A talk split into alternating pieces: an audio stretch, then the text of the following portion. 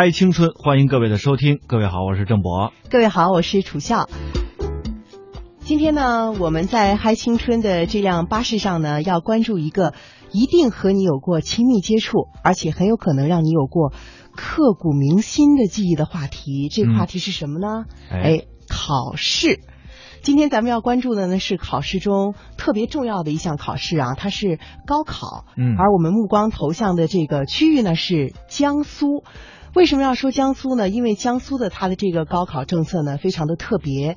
在江苏啊，决定高考录取结果的除了语文、数学和外语这三门的分数啊，还有历史等一些选修科目的考试等级。也就是说，如果你有一门的这个选修的成绩被判定为 C 这个等级，就表明你在全省的考生中呢，都排名在百分之五十到百分之九十的区间。那么，即便你的语数外的成绩再好，也会被很多的名校都是拒之门外。跟大家解释一下哈，也就是说呢，语数外三门呢是你的生命线，而剩下的两门选修的是门槛儿。最近呢，我们看到一个消息啊，就说有一名江苏的考生因为这两门。们的门槛被坑得不轻，甚至说是很惨。我们来听听究竟是怎么回事呢？二零一五年六月，在得知成绩后，小文的母亲陈女士提出查分申请。随后，江苏省考试院回复称成绩准确无误。对于考试院的答复，陈女士无法接受，于是他们向江苏省教育厅申请公开历史答卷。半个月后，江苏省教育厅的不予公开回复再次打碎了陈女士一家的希望，并依然称答卷各学科在评卷时制定的评分实施细则按照国家秘密级事项管理。小文母亲。你说我们这家孩子是个 C 等级好，我就认这个 C 等级。那我家孩子这个 C 等级是得了多少分，你才划分成 C 等级的？他说这个不能说是秘密。二零一五年十月，陈女士向国家教育部提出了行政复议，教育部回应称考卷不属于国家秘密，但只限一定范围的人员掌握，不得擅自扩散和公开，并要求撤销此前江苏省教育厅作出的不予公开答卷的行政回复，还要求其于十五个工作日内对陈女士的申请重新作出回复。不过，陈女士至今没有得到答复。二十一世纪教育研究院副院长熊丙奇表示，理论上说，考生应该拥有考后查卷的权利，但从操作上考虑，如果考生查卷要具体到每一道考题，这确实存在困难。一方面呢，会增加查卷的工作量，影响高考的录取进度；另一方面，有人呢可能会钻这个空子，出现权钱交易。教育专家戚若雨说：“通过法律来维护自己的权利，本身是一种进步。”但教育部颁发的《二零一五年高考考务管理规定》第六章中解释了，包括考生信息和考分在内都叫考试信息，属于国家秘密，不对任何组织和个人开放。江苏省教育厅驳回了泰州考生的查卷要求，也是有规可依的。那么，对于查看考卷这样的要求，国外又是如何看待的呢？在各类考试的问题上，他们又存在哪些质疑呢？先来看日本，一向以工作严谨细致著称的日本人，面对考卷质疑又是怎么做的呢？来听全球华语广播网日本观察员黄学清的介绍。在日本报考国立公立的大学呢，要参加全国统一考试，之后再去报考的学校参加校方的考试。考私立的大学只要参加学校的命题考试和面试就可以了。学校考试的试题呢，都是各个学校自己出的，在出题和阅卷中出现错误是经常的，甚至比例比人们想象的要高很多。根据文科省的统计，二零一三年度的七百八十二所大学中，有接近两成的学校在入学考试中出现了错误，其中三十三所大学在发榜以后改判后追加了合格人数。日本的大学的入学考试比较复杂，不少大学的考试呢要考三四次，多的甚至八到九次。选择题是机器阅卷，论述题没有绝对的标准，所以学生要求查阅卷子的情况几乎没有。大多数错误也是出在出题错误或者是标准答案错误上。一旦发现了错误，大学会发声明向考生道歉，并且公布改判后合格者的名单。如果考生希望在该校就读，却已经缴纳了别的学校的入学金，一些学校还会负担这笔费用，接收学生转入本校。全球华语广播网俄罗斯观察员张顺恒表示，俄罗斯从二零零九年起才真正意义上实行国家统一高考。由于高考制度实行时间比较晚，每年又有很多政策性的改动，所以俄罗斯社会各界都对高考的细节进行无休止的讨论和质疑。除了高考带来的诸多社会问题以及制度自身的有限性，关于分数误判的问题，始终是众多俄罗斯考生和家长关注的一个焦点。我们来听一下张顺恒的介绍。关于分数误判的问题，始终是众多俄罗斯考生和家长关注的焦点。正因如此，俄罗斯联邦专门成立了高考仲裁委员会，任何对自己成绩有疑问的考生，都可以在成绩公示之后的两天内提出重新审查的申请。该仲裁委员会必须在四个工作日内完成重审，并将结果通知到地方教育机构，以保证在两天内完成高考成绩的更改。该仲裁委员会的成员全是由各专业的专家组成，以保证再审卷的公平性。但是再审查仅限于公共文化科目。根据规定，查考卷是完全合法并允许的，但在近年实际操作中，一些地区的考卷并非全部部分可供查阅。除此以外，俄罗斯高考制度始终面临着严重泄题的安全挑战。二零一一年，俄一家社交网站出现一个三十万人的小组，小组用户付费之后就能下载试题。二零一二年，俄罗斯一共有一百二十二名考生因泄题被取消考试资格，直接造成官方紧急销毁了差不多四千份考卷。二零一三年统考前夜，考试试题仅在网站上公布，两门考试结束后。已经有六十名考生被查出参与泄题，他们也因此失去获得中学毕业证书的资格。据介绍，考生处于不同时区是导致试题泄露的原因。俄罗斯国土横跨九个时区，而国家统考是从每个时区的当地时间十点开始的。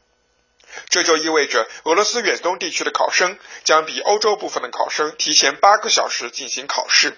由于采用的是同一试题，那么先进行考试的学生。就将试题发布到网络上，还没有开始考试地区的学生就能轻易获得试题。在对网上泄题考卷进行封锁也未能凑效的情况下，议员们甚至提出由俄罗斯联邦安全局等强力机关参与打击作弊现象，并对违反考试保密规则的人追究刑事责任或处以巨额罚款。但这些严厉措施暂未得到政府的支持。最后，我们去澳大利亚看一下。虽然澳大利亚很多的考试都是直接出成绩，并不一定提供具体的对错结果，但如果考生对成绩有疑问的话，一般是可以提出质疑并且查阅的。来听全球华语广播网澳大利亚观察员胡芳的介绍。通常学生需要在成绩出来以后尽早提出疑问，有些学校会直接由任课老师重新复查考卷，并和学生进行核对；也有一些会由专门的学生顾问出面，统一和学生关于成绩异议进行协调，在必要的时候才联络任课老师进行考卷核对。在去年，悉尼大学的商学院呢，曾经出现过大面积学生挂科的事件。由于其中涉及到非常大比例的国际留学生，这件事呢，甚至被炒作成了国际新闻。当时学生集体进行申诉，而校方呢，当时也是积极的进行考试复议的工作。虽然校方承诺，对于考试成绩的确复议合格的学生可以修改成绩，但是绝大部分的学生的成绩呢，仍然维持原状。校方的观点是，考试的难度本身没有任何问题，考试的批改呢也不存在任何的舞弊或者是偏袒。较大比例的留学生挂科，主要是和部分留学生的英文不过关有关。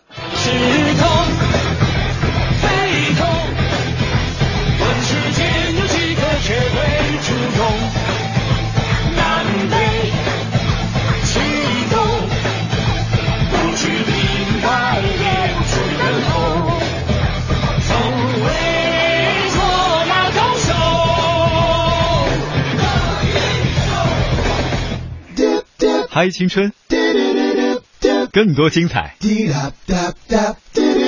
正在继续。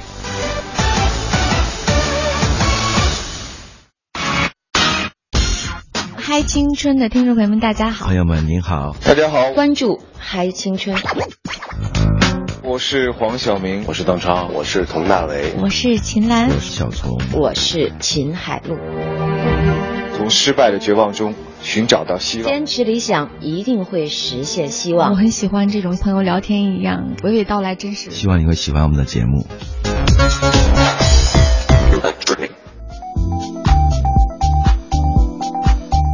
好，嗨青春，欢迎各位的继续收听。接下来的时间，我们和大家说一说全球范围之内啊，各位可能关心的一些新鲜事儿。先来把目光聚焦在德国。肥胖是现代社会面临的一个新问题，德国也不例外。由于优越的生活条件，德国人肥胖的比例是不断上升的。目前呢，已经是欧洲的肥胖冠军了。新年伊始，减肥又成为很多德国人2016年的新目标。那么，究竟是什么样的原因导致德国人不断的肥胖呢？平日里德国人又喜欢吃些什么呢？来听听记者的报道。我们知道，导致肥胖的原因很多，比如说遗传、疾病、饮食等等。那么，其中饮食是最直接的因素。而从德国人的饮食结构上来看，新鲜肉类、各种香肠、奶制品以及甜点等高热量、高脂肪、高蛋白的食物占据了德国人餐桌的主要位置。同时呢，德国人经常以冰冻过的高热量快餐代替厨房的即时烹饪。德国人的厨房虽然没有网上所描述的那样夸张，但是呢，呃，是大小工具一应俱全，可以称得上是高大上。而且呢，厨房也是一个德国人家庭中的重点部分，甚至呢比客厅还干净漂亮。那么根据问卷调查，有百分之七十七的人表示做饭是一件充满乐趣的事，尤其呢是十八岁到二十九岁之间的年轻人以及退休老年人喜欢自己做饭。不过呢，只有百分之四十一的人表示每天都会做饭。换句话说呢，就是厨房大多时候是不生火的，而实际上在德国绝大多数的家庭呢，并不是一日三餐都是热饭，经常呢早餐都是牛奶、面包、奶酪、火腿一类的冷餐，而午餐和晚餐呢也不是顿顿都是热的。不过呢，虽然食物不是热的，可是呢他们的热量并不低，那么这呢也是导致德国人肥胖的一个主要原因。近些年来，随着健康饮食观念的树立，素食主义呢也被越来越多的德国人所接受。各种蔬菜、非肉制品端上了德国人的餐桌，甚至呢，豆腐，德国人称之为豆奶酪，也深受人们的喜爱。不过呢，整体来看，肉制品在德国人的饮食结构中呢，仍然是占据着主要的部分。那么，调查中只有百分之三的德国人表示愿意放弃吃肉和吃香肠。那么，这呢也就应了那句话：心易变，胃难改。在饮食上呢，德国人绝对可以称得上是重口味。那么，根据德国营养报告二零一六的一份问卷调查，德国人最喜欢吃的食物呢有意大利面条、鸡蛋面疙瘩等等，而高居德国人餐桌榜首的依然是肉类和香肠。百分之八十三的人表示这是必不可少的食物，每周都会多次食用。而在减肥方面呢，德国女性比男性更见效果。那么这呢，与饮食习惯自然也是分不开的。据调查显示，有百分之八十五的德国女性每天都坚持吃蔬菜和水果，而男性呢只有百分之六十六。还有百分之四十二的德国男性饭后喜欢坐在电视机前消遣，而女性呢则只有百分之三十三。在德国，管不住嘴、放不开腿的男性明显要高于女性，所以呢，在体重的控制上也就有了显著的差异。金汇大学、岭南大学、香港大学、香港城市大学、理工大学、陈东鹏、蔡启文、刘浩明、依林、邓诗颖、梁一芳、佩妮、郭淑敏，激起嗨青春，支持嗨青春，一起嗨翻青春。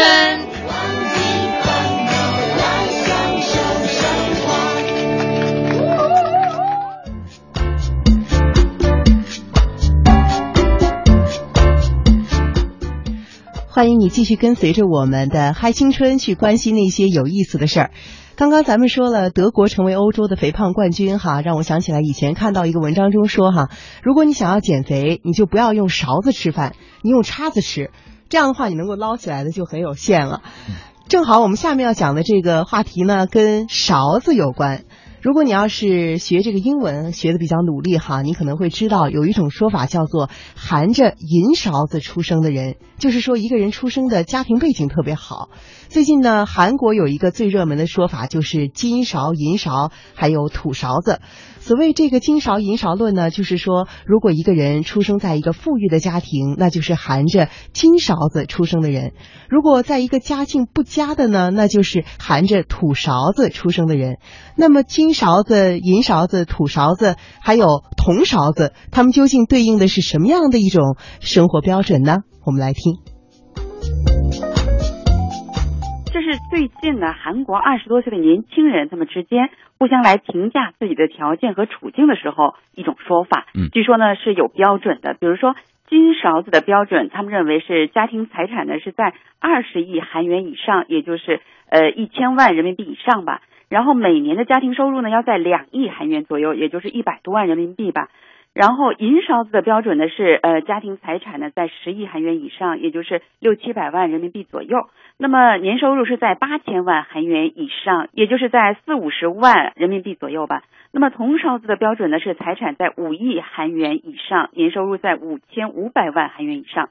土勺子的标准是财产在五千万韩元，年收入在两千万韩元以下的。所以现在的年轻人们以勺子的颜色和材质来形容自己的家庭背景。据说呢，这种说法似乎是从英文说来的。说在英语里有一种说法，就是他是含着银勺子出生的人。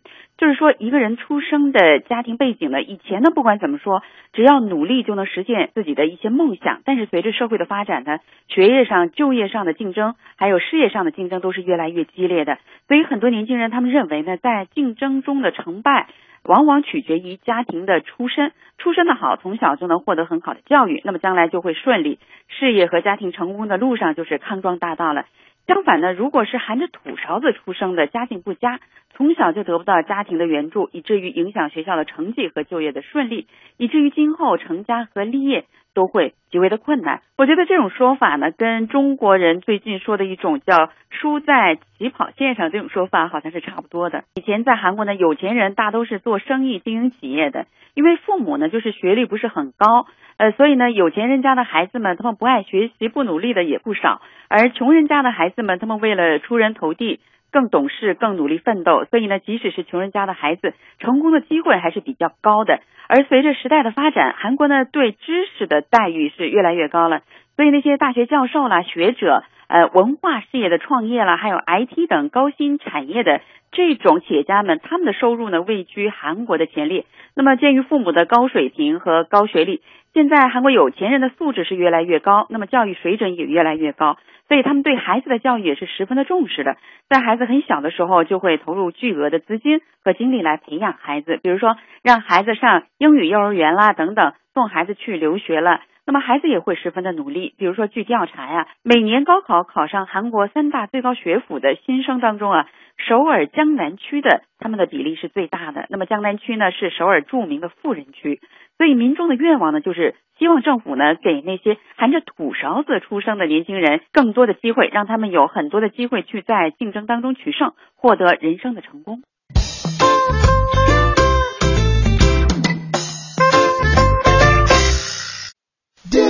嗨，青春，更多精彩正在继续。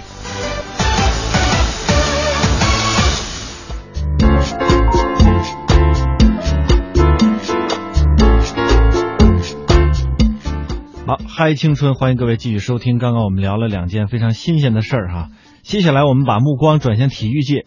在前不久呢，一个光头传奇的故事再次刷新了足球圈。齐达内担任皇家马德里主教练，这个消息一出，应该说是众说纷纭。那么接下来的时间，咱们也和大家来说说这位传奇的呃教练的传奇经历。光头界又出现了一位头条人物。中外各大媒体的体育版一下子全被皇马换帅的消息给占领了。贝尼特斯下，齐达内上。十年前的德国世界杯，齐达内用一个撞人的动作告别了绿茵场，让无数人唏嘘。十年后，他又重新回到了人们的视野中。这一次，他西装笔挺，成为了银河战舰的新一任船长。一九九八年，法兰西大球场的揭幕式上，法国国家队在齐达内的带领下对阵西班牙国家队。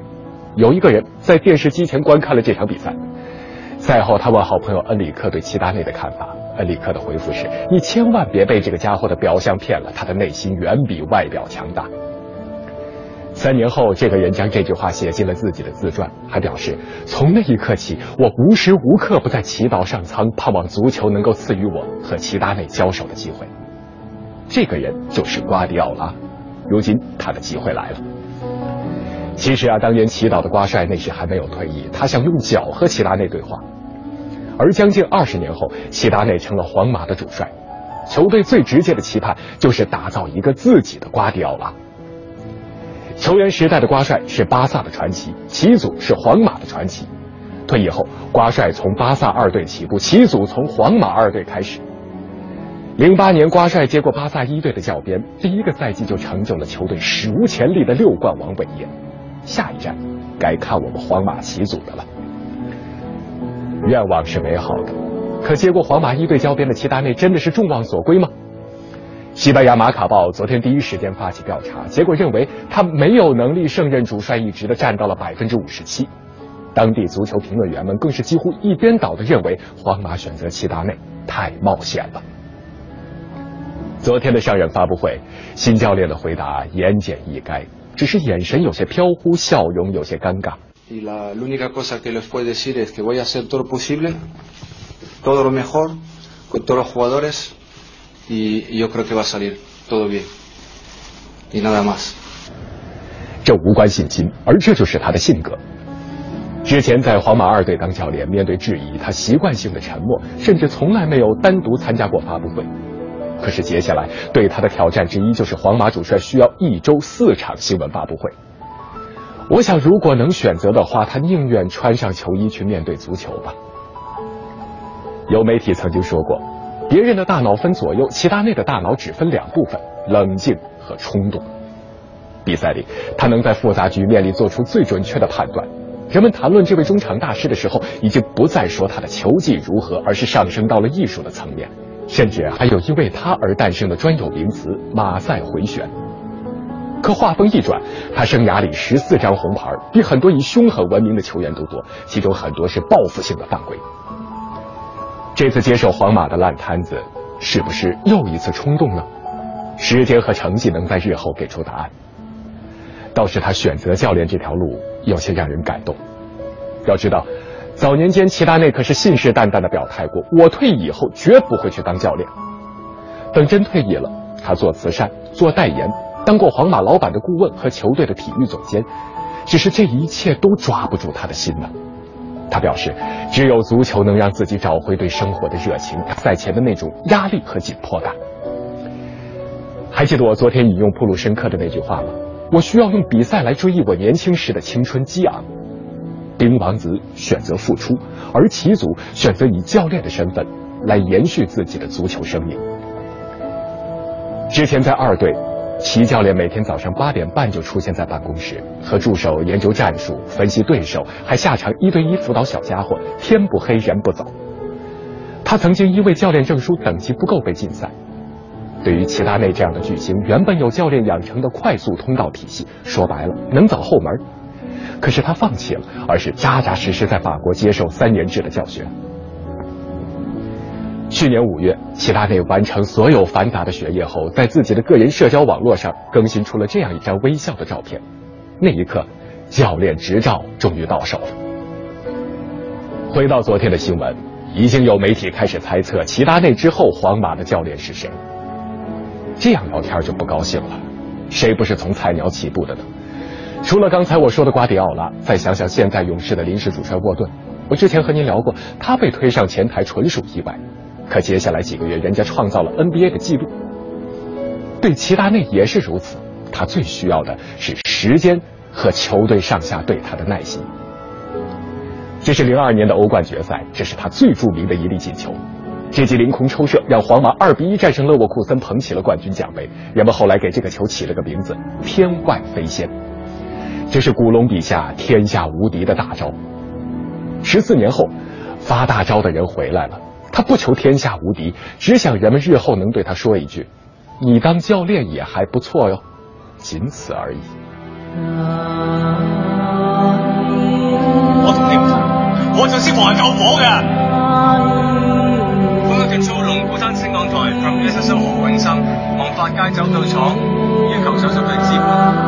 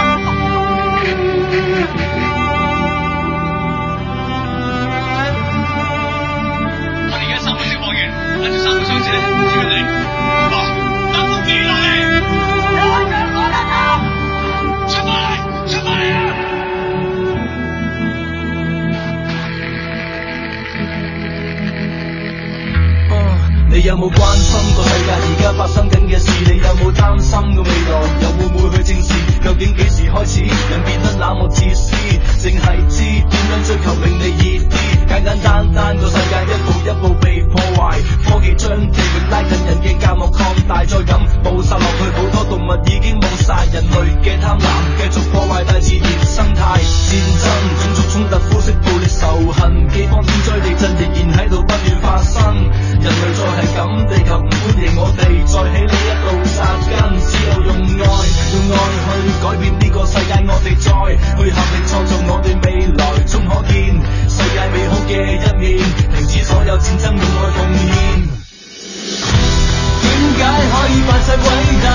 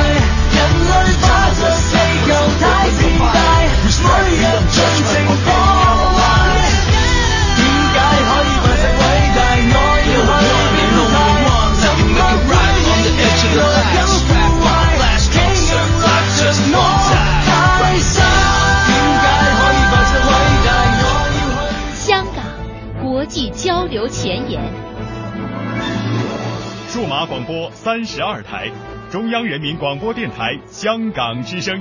Digital Audio Broadcasting Thirty Two。全球视野，香港角度。香港之声，香港之声，中国声音。中国声音。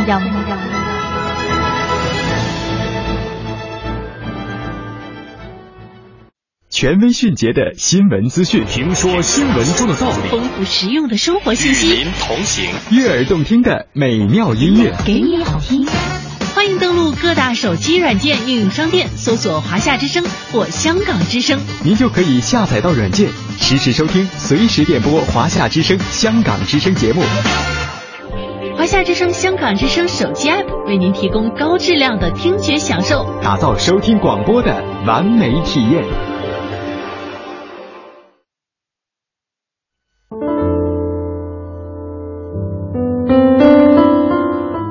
雪落在地上就化了，一场洁白在一瞬间烟消云散，它们化成了水，化成了泥，植物滋润了，土地肥沃了，可它们自己却消失了。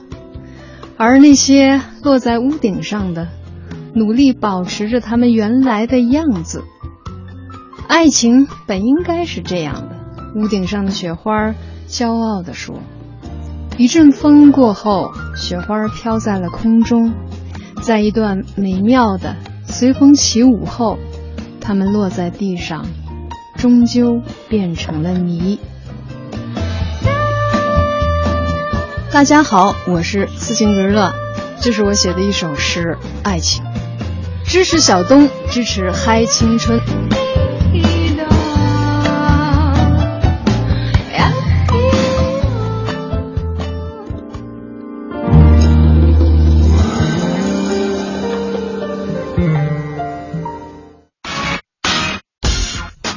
青春的听众朋友们，大家好！朋友们您好，大家好！关注嗨青春。我是黄晓明，我是邓超，我是佟大为，我是秦岚，我是小聰，我是秦海璐。从失败的绝望中寻找到希望，坚持理想一定会实现希望。我很喜欢这种朋友聊天一样娓娓道来真實。希望你会喜欢我们的节目。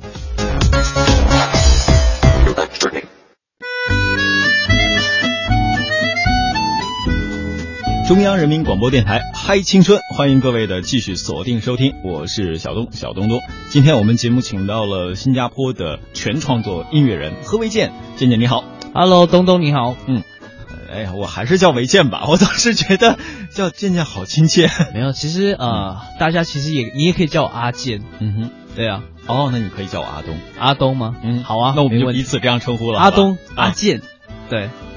忽然想到了一首儿歌，阿东阿东阿健一个葡萄叔，想到一块儿去了。刚才和大家分享了很多关于阿健的呃在选秀时候的点滴故事。嗯，但我们说。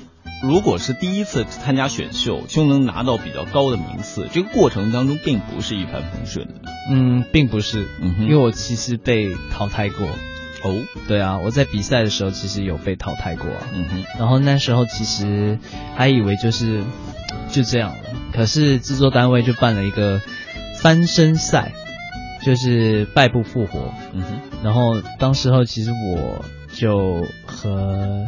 现在不知道大家可能也会知道的一位新加坡歌手叫做潘嘉丽，我们这两位其实都被淘汰，然后之后就是被复活了，嗯哼，然后潘啊潘嘉丽就成为了就是我们当那一届的女子组冠军，然后我我就是男子组的第三名这样子啊，嗯哼，对，潘佳丽最近呢应该是在阿健。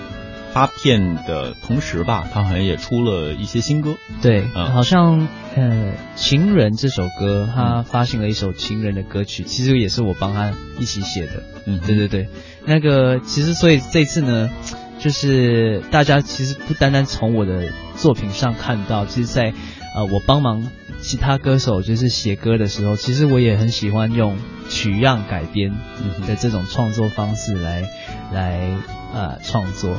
就好像潘嘉丽的这首《情人》，其实我们就取样了李玟的《我依然是你的情人》这首歌。哒哒哒哒哒哒哒我依然是你的情人。哦两首歌。对。想想到的是两首歌同时今天呢也要和大家推荐一下因为阿健来到嗨青春也带来了他的最新创作柠檬甜甜的。那么提到了这个选秀比赛呃在比赛的过程当中咱们说最重要的是什么？不是颜值。嗯，虽然阿健的颜值非常高啊，谢谢啊。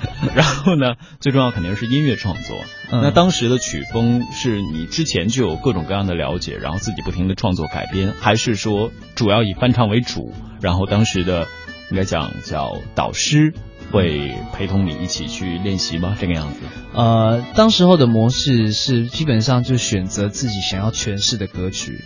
然后其实，在呃曲风方面也其实没有做太大的更动，所以反而就是比较考的就是要怎么在呃原原来的那个呃歌曲的的状况呢，再用自己的方式来诠释出来。嗯，所以当时候其实我们有音乐总监在给我们很多很多呃的意见啊，然后呃就是在指导我们。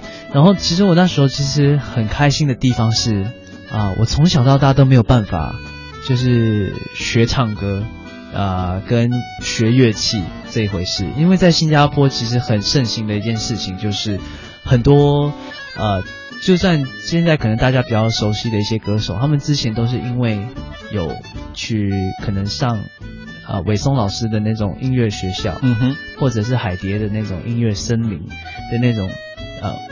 专业的音乐学歌手训练班，嗯哼，对，就是当时候其实好像林俊杰跟孙燕姿他们都是从那里被挖掘出来的，是这样的，是这样子的，是这样的。然后好像我自己呢，就因为很小，我从小也因为这样子很想，也很想要有这样子的一个学习机会，可是就是因为我我我妈妈就是比较，嗯，她说其实基本上只要是学业以外的课程呢，她都。跟我说，我他都必须够，必须呃，我必须就是自己筹钱存钱来上，对他就是从小就是灌输我这样子的一个习惯，对，所以因为这样子，我每次暑假赚的钱呢都没有办法用在这些东西上面，都没有办法上课，是因为每次都赚来的钱都得花去在呃课堂上，就是买电脑啊什么什么之类的。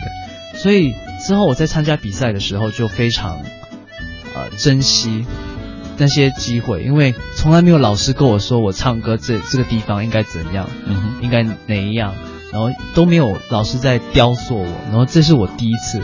比如说你的嗓音、你的气息，对你的假音和你的声部如何去结合？对，好然后像这首这句话唱的不错，可是你如果这两个字你你连在一起唱，把它当成是重点的话，效果会不一样。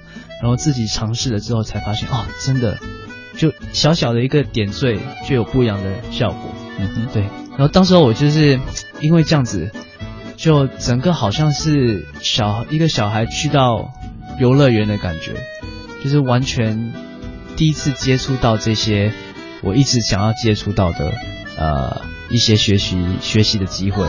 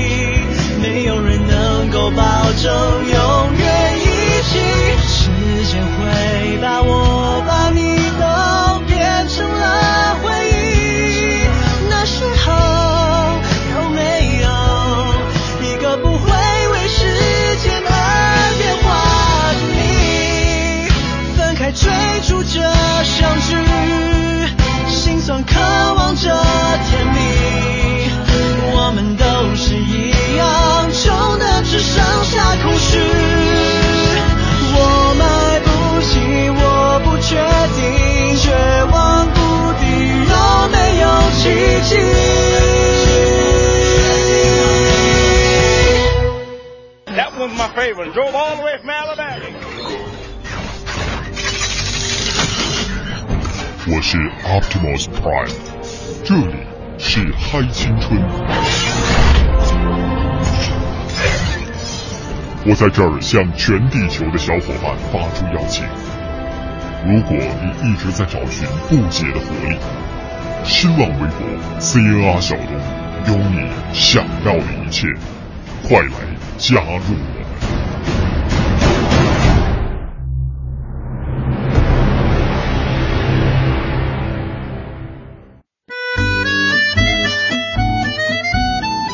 这两天哈，我还听到一个新的观点，说在没有上专门的音乐学校或者音乐课程培训之前呢，大家唱歌反而会有一种很质朴的感觉，嗯，很反自然、返回大自然的感觉，嗯。但往往你经过专业课程的雕琢之后呢，就变得唱歌会很规矩。嗯，我不知道你怎么看这样的状态，因为你毕竟在那个时候有休息过。然后现在呢，经过这么长时间，你自己音创作音乐也好，去啊、去各种各样的尝试也好，不知道你怎么看待这样的观点？我觉得好像大家都可能常常都会把，嗯，就是常常把音乐人才分为两种，一种是天才，一种是地才。然后，其实我是会觉得，嗯，好像你刚刚所说的呢，是我是觉得可能会发生的一件事情，是没错的。可是，呃，有时候好像我们就拿学钢琴来说好了，你也不可能就是完全没有在上课的状态之下学会弹钢琴，或者是就是可以弹个十八级，然后到弹到十级之类的，就一定要慢慢的上课，一一一个阶一个阶段一个阶段的在进步的嘛。所以就是我一直都很希望，就是一从小就很希望可以学好像钢琴这种事情，就完全没有机会接触到，然后一直都很羡慕，好像 可能有一些歌手可以在演唱会上自弹自唱的那种感觉。那其实这种东西可能有两种方式，一种就是硬练出来、硬背的，嗯哼，另外一种就是真的了解那个音乐的那种概念，然后再慢慢在学习当中开始用手指弹出自己的想要弹出的音符。那这两回事是完全不一样的。那其实我是觉得，我还是会到现在，虽虽然就是在我呃这么多年来，然后就有接触到乐器之后，好像慢慢就会学会怎么去弹琴。但是到现在呢，我还是没有办法，就是像有一些呃伴奏演奏者弹的那么流利，嗯然后。啊，好像有些小小的音符，他们可以很随意的就这样弹出来，我到现在还不是不可以。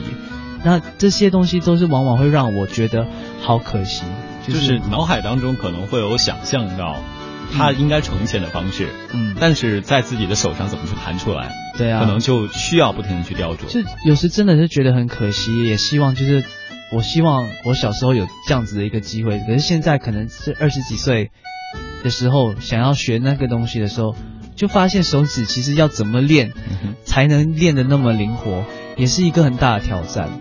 所以到现在我还是继续在努力当中，但是就是会想起，就是如果那时候我从三岁还是在五岁、七岁开始学的话，现在就不用这不会有这样子的障碍。其实还好啦，之前我见到 J J 的时候，嗯他当时做我们另外一期节目，他因为钢琴弹得很好嘛，嗯，然后他的这个各种弦乐器弹得也很好，我跟他说这样，我也跟你比弹，你你弹琴，我弹键盘。嗯看我们谁厉害，嗯，结果我还是输了，是这样。但但当时啊，跟 J J 在聊的时候，他就说这个确实是有一些苦功在，呃，因为他也是付出了很长的时间，很大一部分精力在里边，嗯，所以呃，怎么说呢？他当时的经历给我在音乐方面带来了一些些的启示吧，嗯。那么再说回阿健你哈。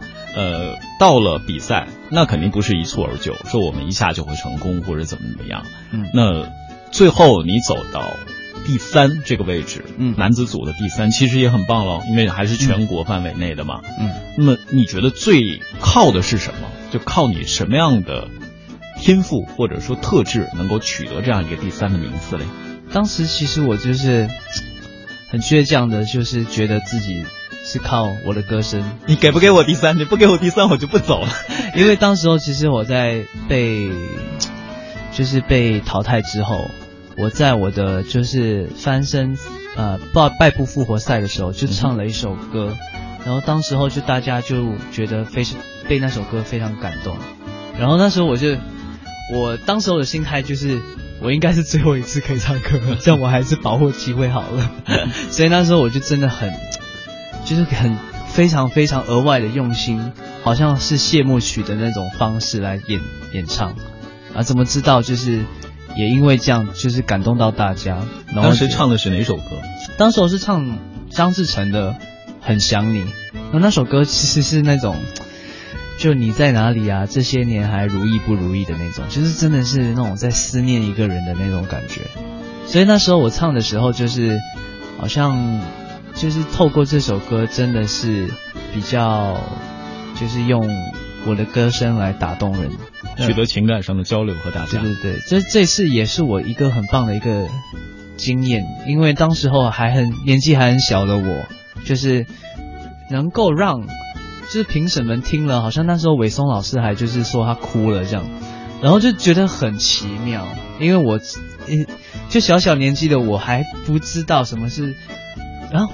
我我可以感动到你吗？就是我还那时候还是很质疑我自己，就真的吗？这样子，嗯哼，所以当时候才发现，其实接下来之后我就啊、呃、开始对这个比较会呃觉得，哎，搞不好就是我其实，在歌唱这一方面可以还是多努力一下，可以努力一下的，所以就为后来。阿健出了那么多的音乐作品，埋下了伏笔。一个人翻身更梦的来临，一个人回忆苦无边际，思念多浓郁，好想告诉你，空号却是你给的回忆。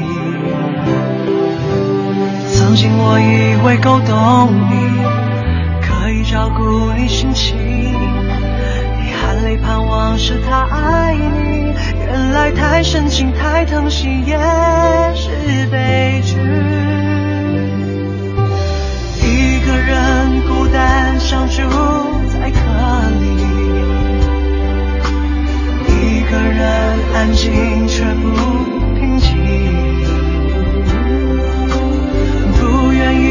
忘记并不是任性，你投入全部生命，还剩什么能抽离？假如能有些恨你，也许慢慢会痊愈。可悲的是，我认定你怕不公平，不得已才会绝情，在我身旁。